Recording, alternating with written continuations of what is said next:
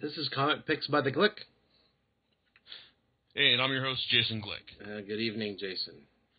Hey, John. John, you sound like you're at death's door right about Uh, now. Uh, yeah, if I left work for an honest to goodness reason, like I was sick today, it's because I was. I, I, I would happily have left work for any other reason, but today it was this. So, what, what do you have this week Well- for us? Well, see, it's funny that you're at death's door because because um, this week's pick is all about the fight against life. Oh, cool. Yes. You see, this. Let's see. After after I've talked previously about let's see, um, some Marvel's cosmic events like on like Annihilation, War, and Realm of Kings. Now I've got the latest installment in that saga, the Thanos Imperative. Okay. Now, long story short is that that the Thanos Imperative is a huge continuity nightmare for people who aren't familiar with or haven't been keeping up with on Dan Dan Abnett and Andy Lanning's um, take on Marvel's co- cosmic series. Now, the thing is, though, but however, for those of us who have been reading it, well, I say it with a smug air of superiority, but it's kind of like you know proclaiming, me proclaiming myself the tallest midget in town. It's still a pretty entertaining read, mainly for the fact that it successfully um, gives you like a huge epic um co- cosmic cosmic battle, like where the basically you feel the stakes of the universe or the fate of the universe is at stake here, and it it does a good job of selling that, as well as the um, nature of the threat itself. Now, said threat basically involves the uh, like the, the encroachment of of a parallel dimension known as the Cancerverse. Now, as I've mentioned before, this is this Cancerverse is basically the uh, basically like imagine like the Marvel universe reimagined by H.P. Lovecraft. So you got all sorts of like um nasty tentacle demons crawling around the place. Um, lots of like ungot Marvel heroes, familiar Marvel heroes, heroes transformed into, into abominable horrors, and it's like and and just like and also just like all sorts of other other crazy scary shit going on too. It's nasty, it's bad, and it's filled this universe to the to the brim. So now they want our universe. Standing in standing in their in, in their way is is Peter Quill. Peter Quill, also known as Star Lord's um, Guardians of the Galaxy. It's like um, Nova, and it's like and a whole host of like every the who's who of Marvel's co- like um co- cosmic community. You got the sh- got the Kree, the Shi'ar, um, Galactus. It's like all the um, Universal abstracts, fun, fun stuff like like fun big stuff like these these guys. Now, thing is, well, well, uh, like well, Galactus, Galactus, the Kree, and the Shi'ar are mainly there for show because like they've been they've been involved in this in this stuff on the periphery. This is bas- this is basically um no this is basically Nova Nova and Star Lord's show because well because Peter Quill is at the end of last one of Guardians of the Galaxy we s- witnessed the rebirth of Thanos. Now he now he's back. The Avatar of Death is back and um and he's basically now now in and he's like cra- and he's cra- he's crazed out of his of his mind when we first meet him. Of course, the thing is though, since he's the Avatar of Death, um, Peter figures that hey, you know what? If we're getting, getting the Avatar, we got the Avatar of Death. We've got a universe where Death was killed. Hmm, what do we do from here? So he, so he, along with with Rocket Rocket Raccoon, Gamora, Drax, Star and Star Lord go into the go into the can- Cancerverse to drop to um drop Thanos there and make and have him be someone else's problem. Now, and then you've got Nova leading the fight on on our side as he as the as the enemies as the villains in the Cancerverse make make their play to, to find our universe's Avatar of Death, which you know is now on their side, and um and um claim, claim this universe as as their own. Now, as I said, the book's strengths lie in its like its huge galaxy spanning um like galaxy spanning premise. It gives you you've got a great great big cosmic threat that's like great huge huge stakes and it's and it's, and it's, and it's very, very epically realized thanks to uh, thanks to art from um, Brad Walker who handles the uh, initial chapter um, the, um, Ignition as where we see like billions of lives sacrificed in an instant and on the panel um, in order to um, launch the Cancerverse invasion as well. See, and then you've got um, Mig- see Miguel Sepulveda who handles the main like the main miniseries and and its epilogue.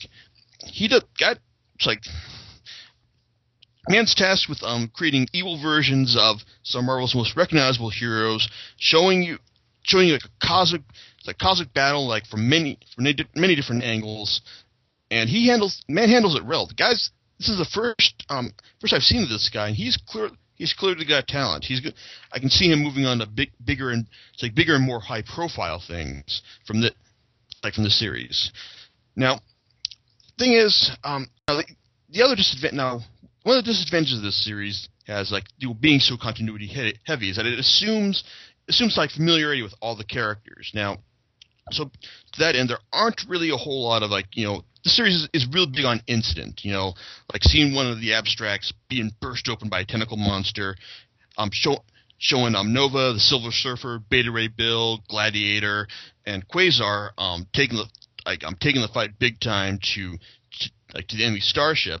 That like so, it's big on like you know a big fanboy raw raw type stuff, and that's yeah that's cool. I mean, it's like it's I can't can't fault it for that, but it also means that there's like a real dearth of care of any real like um character characterization or character moments here.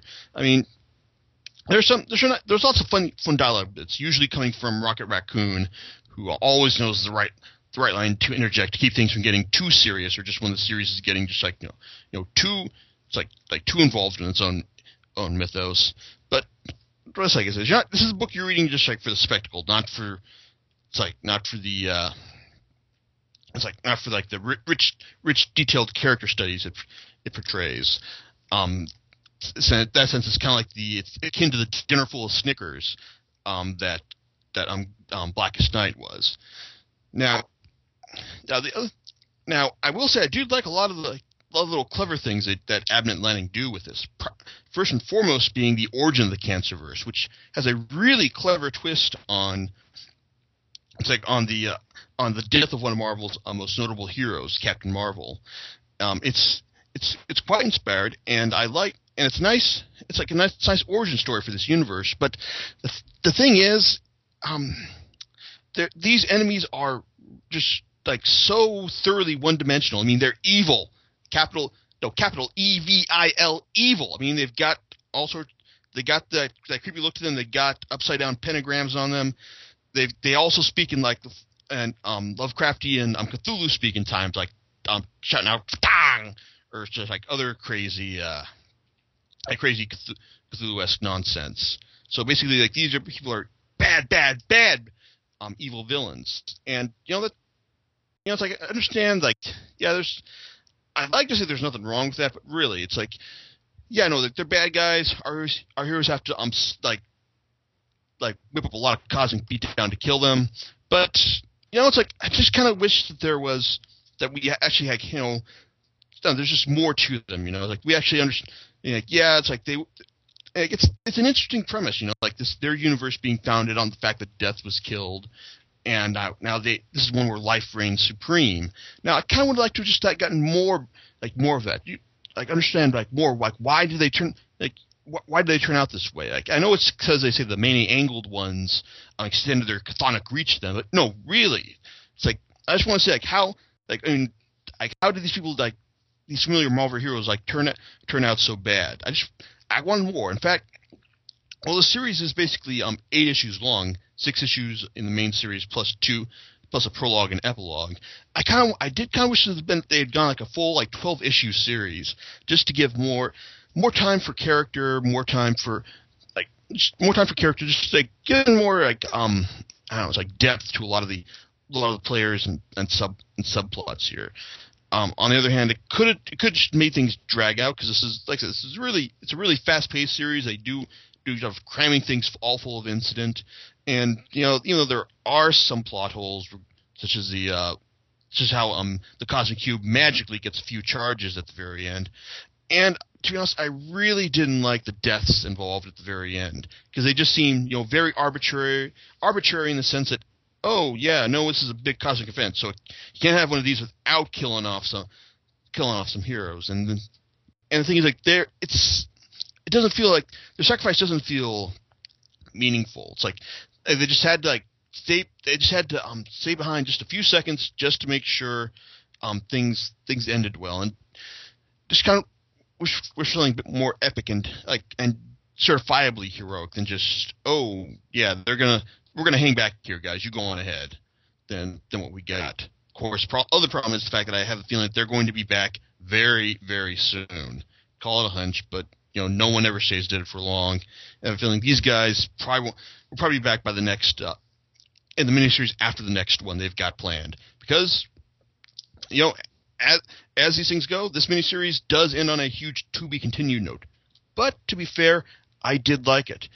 Um, it's it does it does definitively wrap up the, um, Cancerverse saga while um le- while setting things in motion for the next um for the next big um cosmic scrap because uh, the short of it is well um the Guardians of the Galaxy that Peter Quill founded they were they weren't the best in the galaxy you know they were just the bravest and so you get a get a ragtag group of um like kill of the of the noble it's like the noble the more the morally say morally dubious and the outright psychopathic, um, like teaming up to save the galaxy. Now we've got a now we've got a huge uh, who's who of the A list Marvel's co- Marvel's cosmic powerhouses, and they're they're forming up their own team, and they're going they're taking the fight straight to the Dire Wraith store. And any if you've been reading Marvel comics since the '80s, then you should know that you can't have Dire Wraiths without having the Space Knights.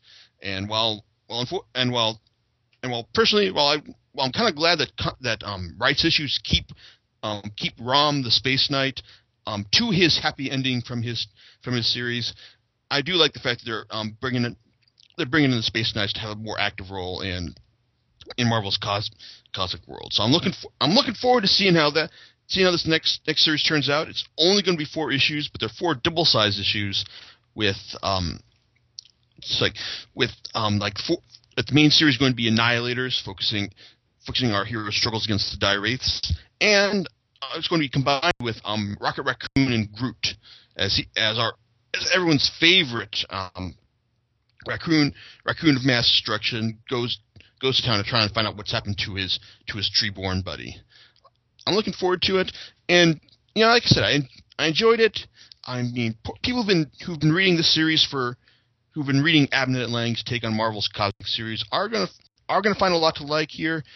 Even though I kind of wish, like I said, I, just, I wish for a bit more. I kind of just wish that I don't know, just a bit more, bit more depth next time as well. You know, just give give our characters really something to chew on rather than just you know like assuming that everyone knows about them, so they're going to be so we don't actually need to develop develop them at all. So, so on that so on that note, so like I said, it's it's a mixed recommendation, but it's kind of like it's as I mean, like, basically, like no one who hasn't been reading this isn't gonna is gonna care, and and you're welcome to that. So, on that note, I'm gonna call it a night, and you know, it's like hopefully, it's like John will be um, John will be like you know at not death's door, or you know, it's like if he if he does die, I hope he leaves me some some of his cool shit, right, John? That's right, Jason. Yeah. I'll let you sign off. All right. And we'll see you next time. Later, everyone.